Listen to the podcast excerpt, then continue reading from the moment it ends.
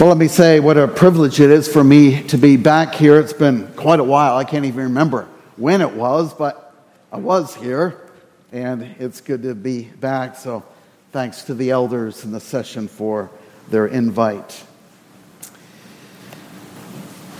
As we come to Jonah chapter 1, we come to this passage and we come to this great storm.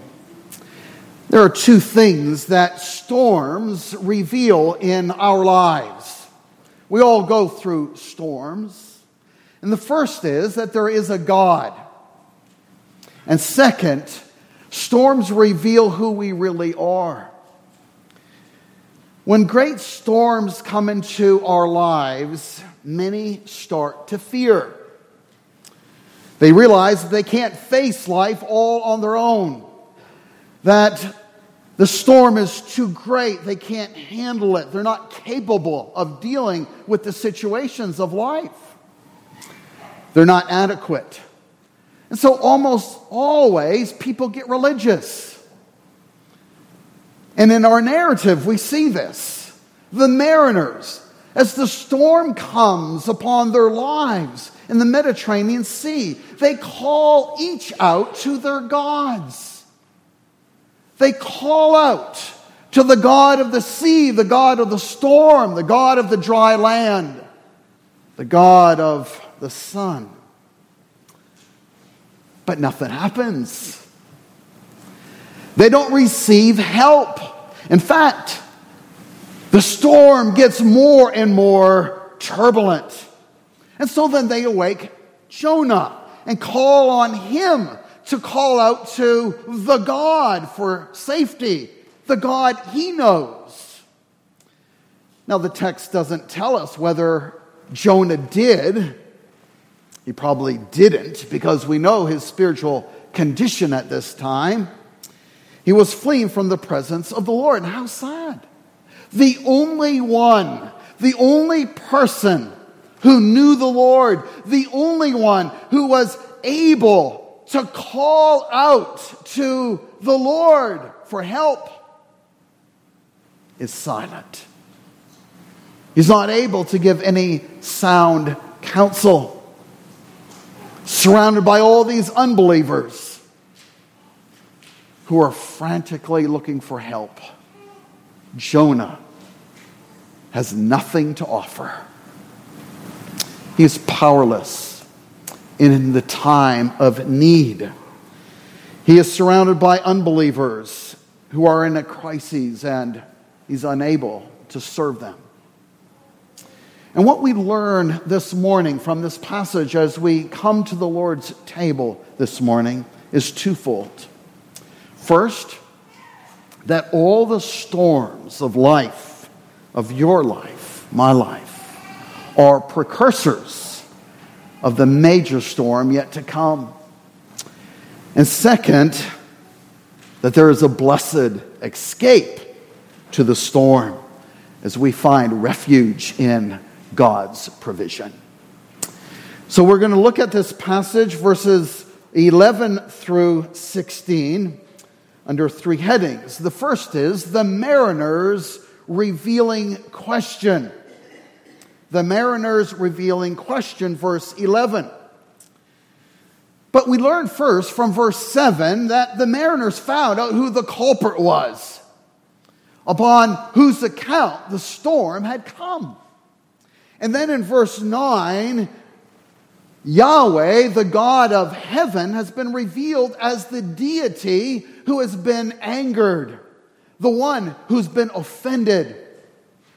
So now in verse 11, the mariners, they demand a solution from Jonah. Their lives are in danger and increasingly so. And as you read the passage, you see how the author tells us. The sea, verse 11, grew more and more tempestuous. The storm's intensity is increasing, and it's obvious to everyone aboard. They're throwing over their cargo. And the storm bears down, and they're running out of options. They don't know what to do.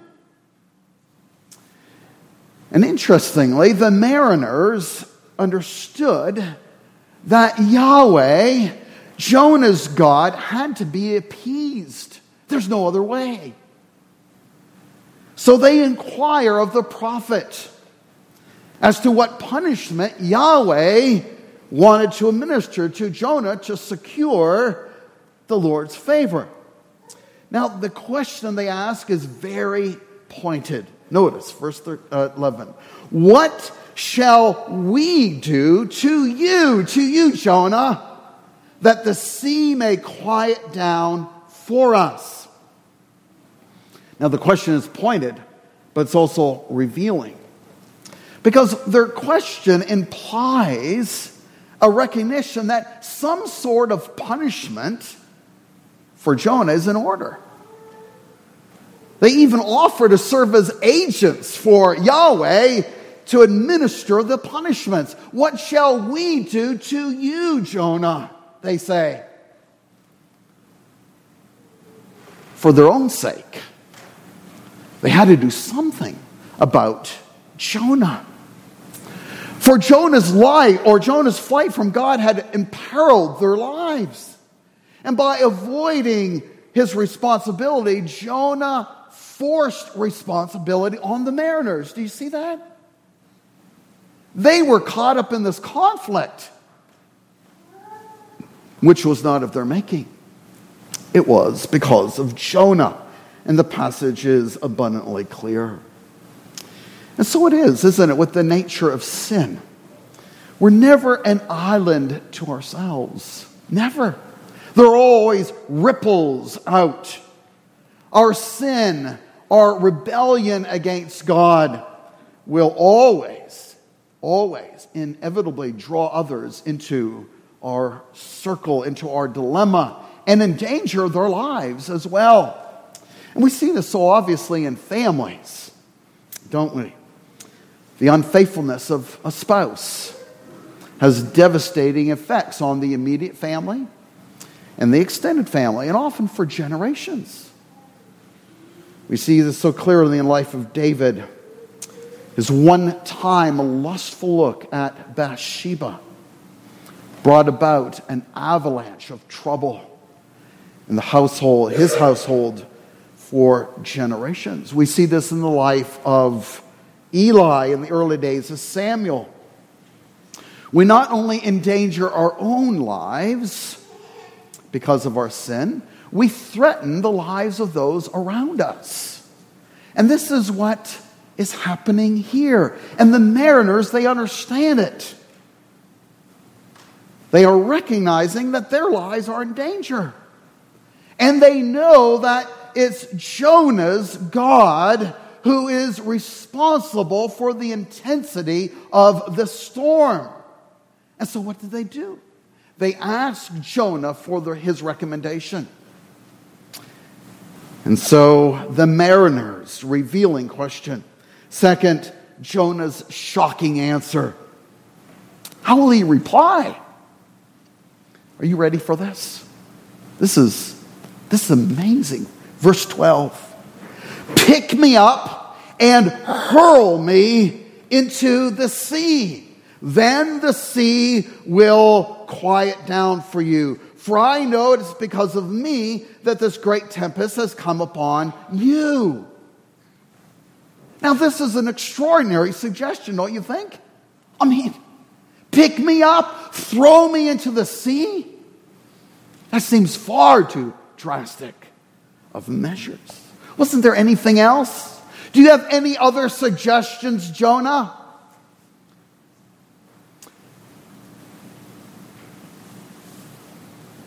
How did Jonah come by on that recommendation?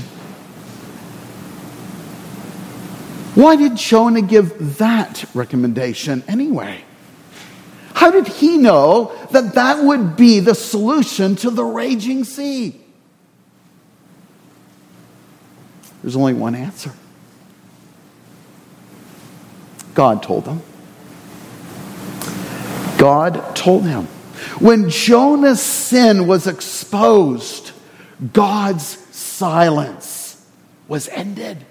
And Jonah now spoke as the prophet of the Lord once again. The man whose witness had been silenced because of his secret sin became the mouthpiece of God. As the crew was on the brink of disaster, pick me up, he says, and hurl me into the sea, and the sea will quiet down for you. For I know it's because of me that this great tempest has come upon you. It seems unconscionable.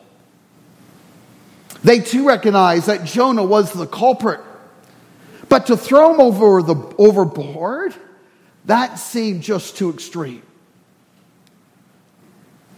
And notice how Jonah puts the responsibility of his death on these poor, distraught mariners. Pick me up like you pick me up, throw me, hurl me into the sea, he says. Now, think about it for a minute. What prevented Jonah from just hopping over the side of the boat? They do that nowadays, don't they? Just jump overboard so that the mariners don't have to throw him overboard. Why was this awful responsibility given to the mariners? Well, here we need to recognize that Jonah's suggestion, his recommendation, was ultimately God's word. It was a message from heaven. Jonah is speaking again as a mouthpiece of Yahweh, the God who created the heavens and the earth and all things. And by commanding the mariners to hurl Jonah overboard, God was up to something glorious. Because he was not dealing just with Jonah, he's now dealing with all the mariners. They were meant to recognize through this that it was Yahweh and not Jonah who would be the source of their salvation. God was working in their hearts, you see. It was God who would save them in just the same way that God had declared through Jonah how they were to be saved. But acting according to God's word is not easily done, is it? We know that. And especially for these mariners. Wasn't there an other way? Just something else, not that extreme, that could spare both Jonah's life and the mariner's life. So, quite naturally, they were reluctant to follow through on Yahweh's command. Notice verse 13. Nevertheless, the men rowed hard to get back to dry land. But all their efforts were in vain. The harder they tried, the more tempestuous the sea became. Now, back in verse 11, we have an editorial note there by the author. And he says, The sea grew more and more tempestuous. But now notice in verse 13 what he says. For the sea grew more and more tempestuous against them. Do you notice that? Against them. They had become cognizant that the storm was intensifying now. To their response, their attempts to get back to shore. It was very obvious now to the mariners that Jonah's God was not in favor of their chosen method of dealing with Jonah's predicament and the storm. Though the mariners desired to save the life of Jonah, seems admirable, doesn't it? It wasn't sound and it wasn't safe. If Jonah's word was truly the word of the living God, the God of heaven and earth, the sovereign over the sea and the dry land, then what they were doing was in direct conflict to Yahweh's word. The life of the man who spoke the word of God must be given up if the crew was to be saved. There's only one solution. One solution. And as always, it's Yahweh's solution. All other human attempts are futile. And they had finally come to recognize this very thing. There are four words in verse 13 that's really the turning point in the mariner's story. Nevertheless, the men rowed hard to get back to dry land, but they could not. But they could not, the scriptures say. And I wonder, dear friend, if you have come to this recognition yourself. You've tried to live life on your own, separate from the word of the living God. You have chosen to live your life apart from the word of God, apart from bending the knee and surrendering to Yahweh, the God who made the heavens and the earth, of surrendering your knee to his Son, the Lord Jesus Christ, and living your life for him. But the more and more you try, the more difficult life becomes. In fact, the more you try, the deeper you're digging your grave. It's interesting to note the author's choice of words in verse 13. If you have the ESV, you'll notice that there's a little to after the phrase, nevertheless, the men rowed hard. Now, if you carry your eye down to the bottom of the page, you'll notice that the second footnote reads this and says Hebrew. The men dug in. As they dug their oars into the sea to try to make it back to dry land. Now, the verb to dig is not, is not the usual idiom for rowing a ship, is it? We use that word in terms of digging into the ground. In fact, if you just turn your page over to Amos chapter 9, verse 2, just a couple pages back. Verse 2, it has the same verb. If they dig into Sheol, which is the place of the death. Now, do you see what the author is doing here? He's actually, what he's saying by the use of this word. Though the mariners are attempting to row their way back to dry land, in reality, he's saying, they were digging a hole to Sheol, the place of the dead. In other words, they were digging their own graves. That's what they're doing. And that's what everyone does who does not submit to the God who is our salvation. You dig your own grave. And finally, these mariners then come to the awareness that their attempts to row back of their plan to escape the judgment of God was futile. It was futile, utterly futile. They would die, they would perish.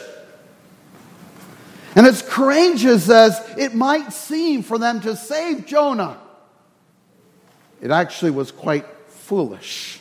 And that's what the mariners discovered. They thought they would do it their own way, but they finally came to discover that their way was the way of death. And the author is underscoring that for us so powerfully here. They were digging their own graves. The storm intensified in response to their attempts to dig through God's wrath until they discovered that they could not. They could not do it on their own. And so the author is saying to us this morning do you see the futility of seeking to escape the wrath of God on your own? You can't do it. You cannot do it. And so the mariners revealing question Jonah's um, amazing answer. And now, Yahweh's salvation. So, what do mariners do? What must they do for the sea to quiet down? How can they possibly escape the wrath of God, the just judgment of Yahweh expressed in the raging sea? What must they do? Well, verse 14. Therefore, they call out to the Lord. The Lord. Notice that. Capital letters, the Lord. That's a remarkable turn of events. Back in verse 5, as we read it, when the storm of God's judgment first came upon them, the author tells us that each cried out to his own God singularly to all these gods. But now, notice what they did. Collectively, they call out to Israel's God, the only true and living God. Together, they cry out, Oh Lord, Lord, let us not perish for this man's life.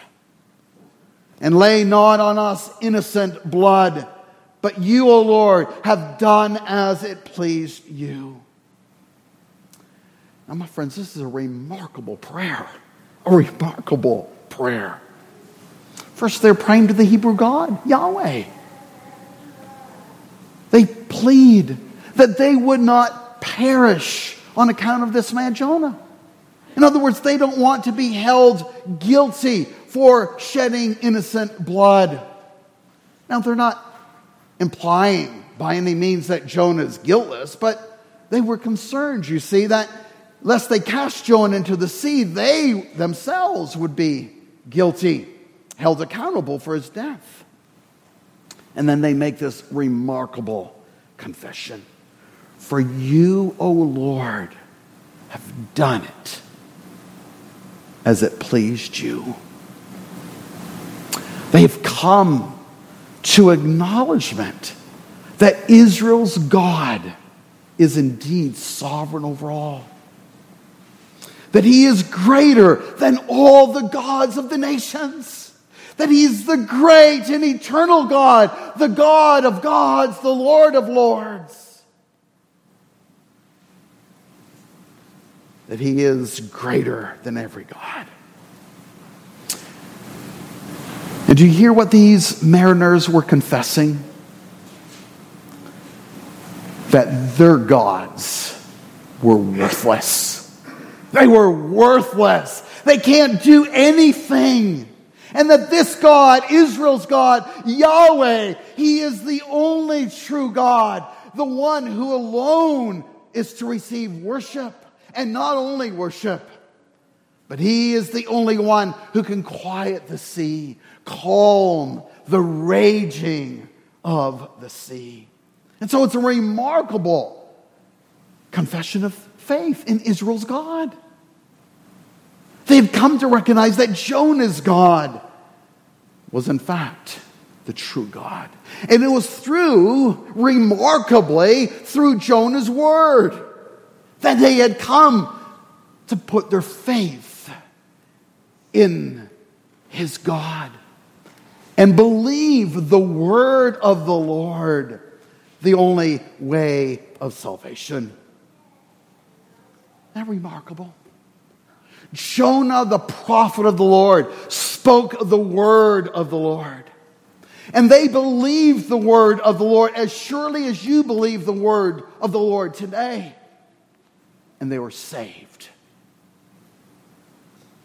They were granted faith in Israel's God. And having made the petition to Yahweh, the crew turned back now to their somber task. According to the word of Jonah, which is the word of Yahweh, which now they confess, they lift Jonah up and hurl him into the sea. And the sea immediately responds. It ceases from its raging, just as Jonah, the prophet of God, had predicted in verse 12. And the scriptures tell us that if that, if a word of the prophet rings true, I mean, is fulfilled, it rings true. That this is the man of God who's speaking the word on behalf of God. Jonah, he might be a disobedient prophet, but nevertheless a true prophet of the only true God. And indeed, he was. Now, this is the third time that the author uses, the author, I believe, is Jonah, uses the word hurl in this chapter.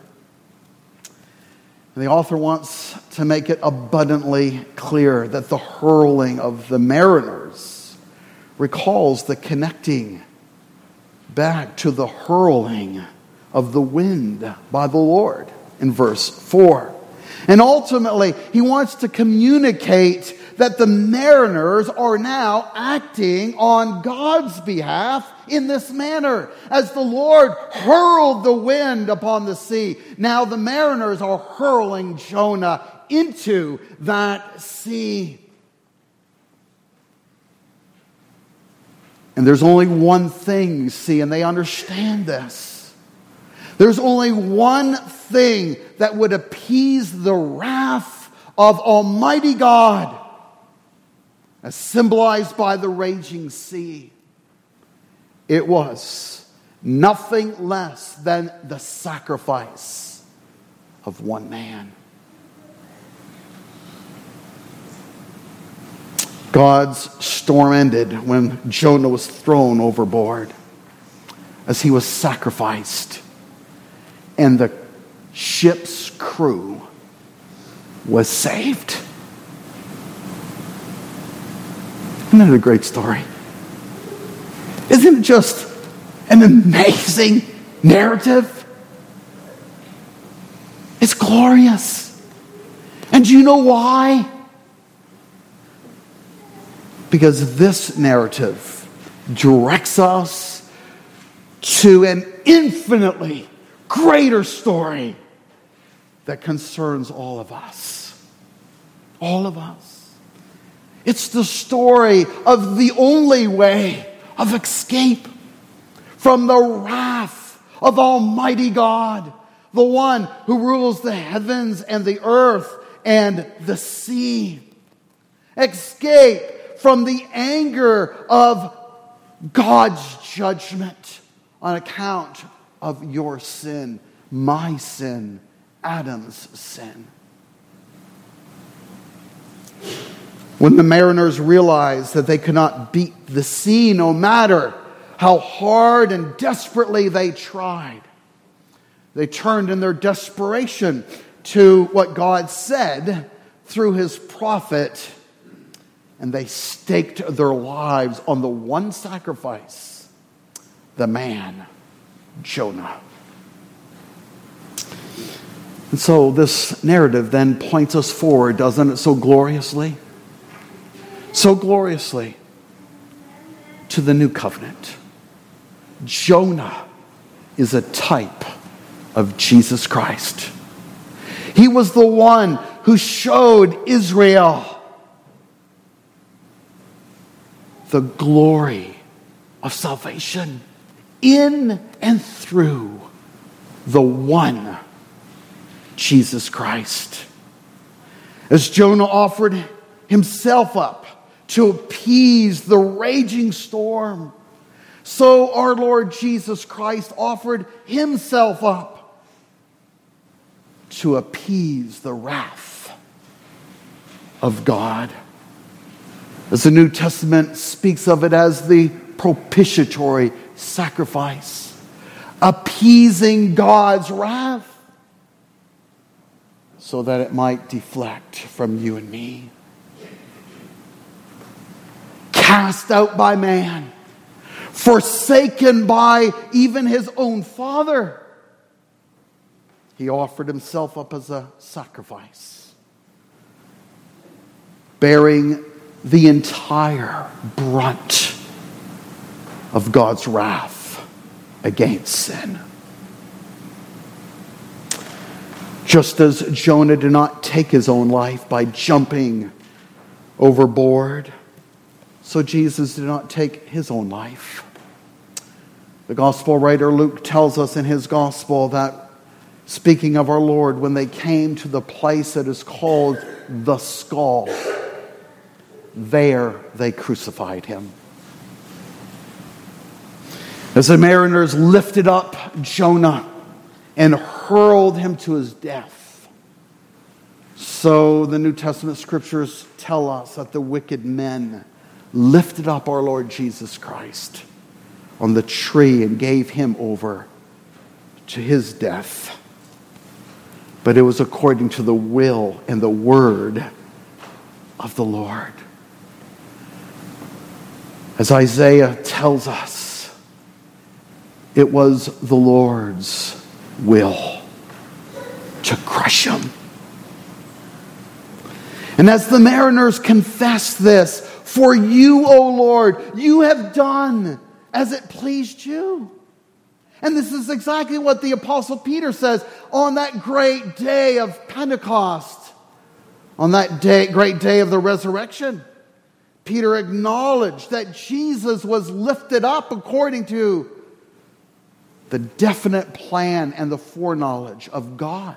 Just as Isaiah prophesied in Isaiah 53, it was the will of the Lord to crush him when, he's, when his soul makes an offering for guilt. Do you see, dear friends? It was God's design for your salvation just like in our passage. God's design to save many mariners. Yes, he, he was willing to use guilty men, just like these mariners. They too, by nature, as Paul tells us so profoundly in Romans 1, they were under God's wrath. But it was God's gracious plan through the sacrifice of the greater than Jonah that we find salvation from the impending wrath of God. Oh, this is, this is the good news of the gospel of the Lord Jesus Christ. Because of our sin, of your sin, your rebellion against Almighty God, God's judgment has come. There was a mighty tempest on the sea, and we're all caught up in it. We're all in the same boat, we might say. And there's no one exempt from the wrath of God because there's no one without guilt. All have sinned and come short of the glory of God. And the wonder of the gospel, the great story of the Christian faith is that though we are all guilty before God, God, in His infinite mercy, His tender mercies, His amazing grace, designed a way of escape for sinners through the one sacrifice of his dear son, on the cross. Theologians throughout the ages have asked the question was there no other way? No other way than his own son? God tells us in Jonah there was no other way. There was only one way. One way that God designed for the salvation of sinners. One way of escape, and that's through the sacrifice of God's beloved Son, Jesus Christ. Christ was thrown into the storm of God's wrath on those three hours of judgment on the cross.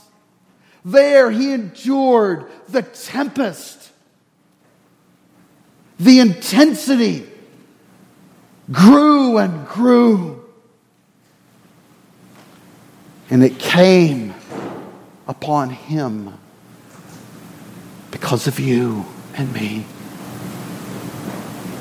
And at that time, our Lord Jesus, who was the beloved Son of the Father, became the most ugly. The one who became sin for us, who knew no sin. But he came, became sin for us, bearing the judgment of your sin, so that you might be saved. So the question is are you saved? Are you saved? Are you saved? Have you been saved from the judgment of God? That's the question. You've been saved from his wrath. Now, perhaps there are some here who don't even know there's a storm. You know, there are many people like that in this world. They go around and they don't even know that God's wrath is upon them, that his wrath abides upon them. They're, they're oblivious to the storm.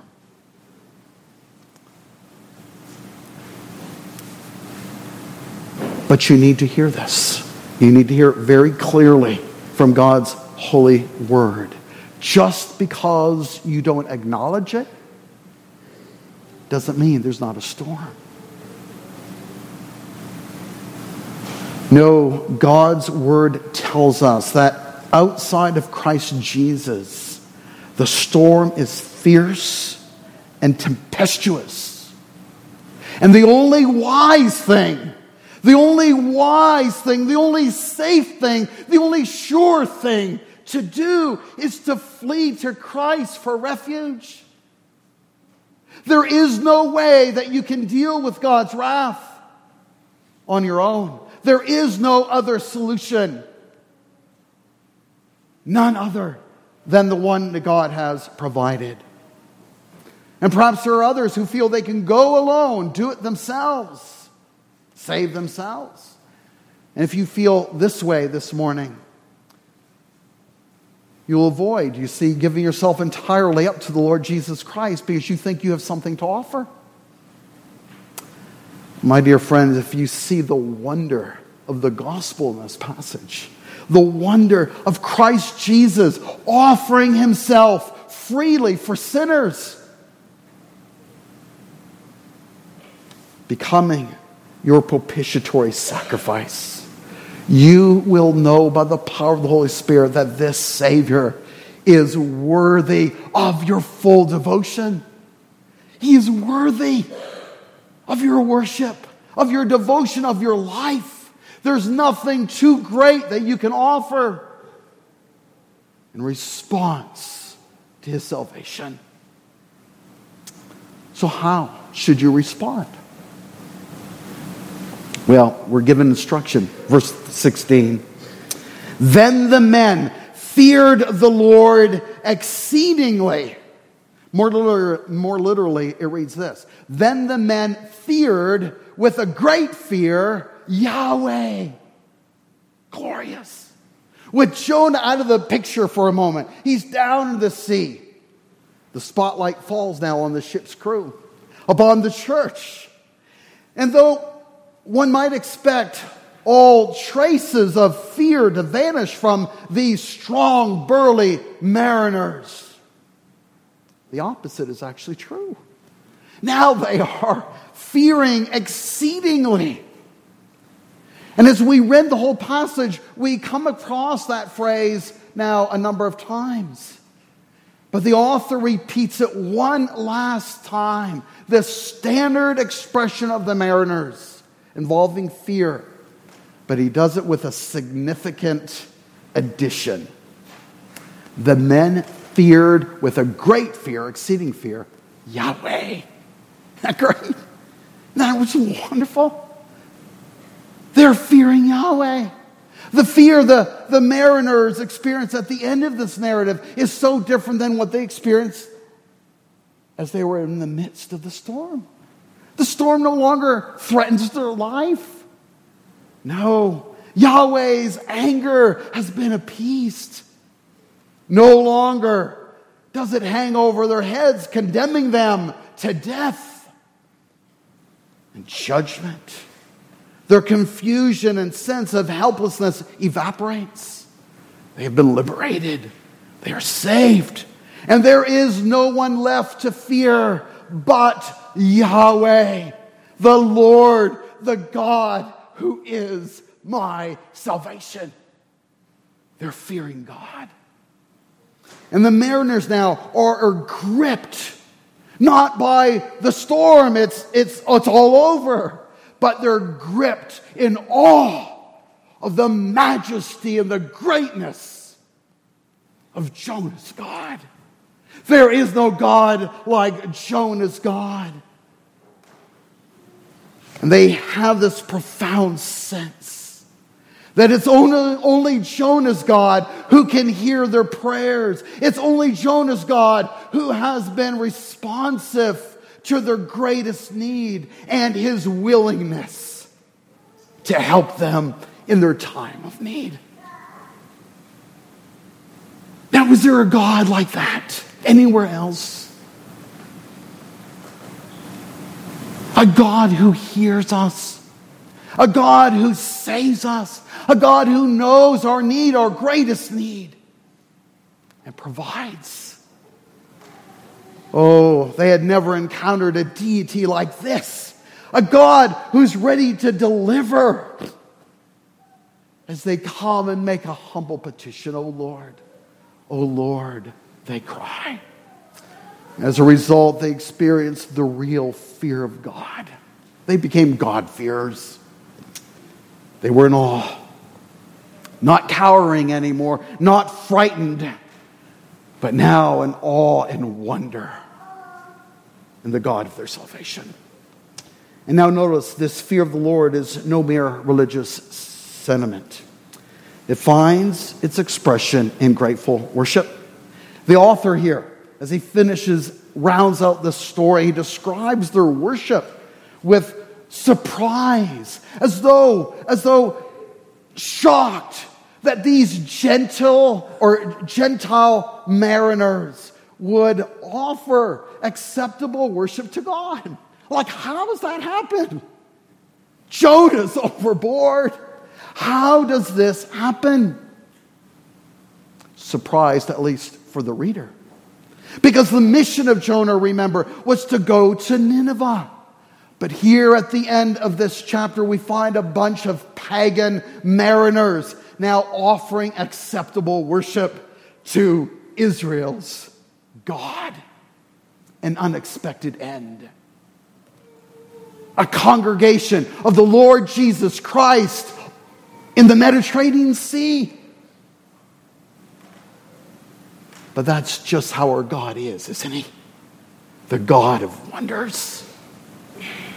That in His infinite wisdom, he uses human rebellion as an instrument to accomplish his most glorious purpose.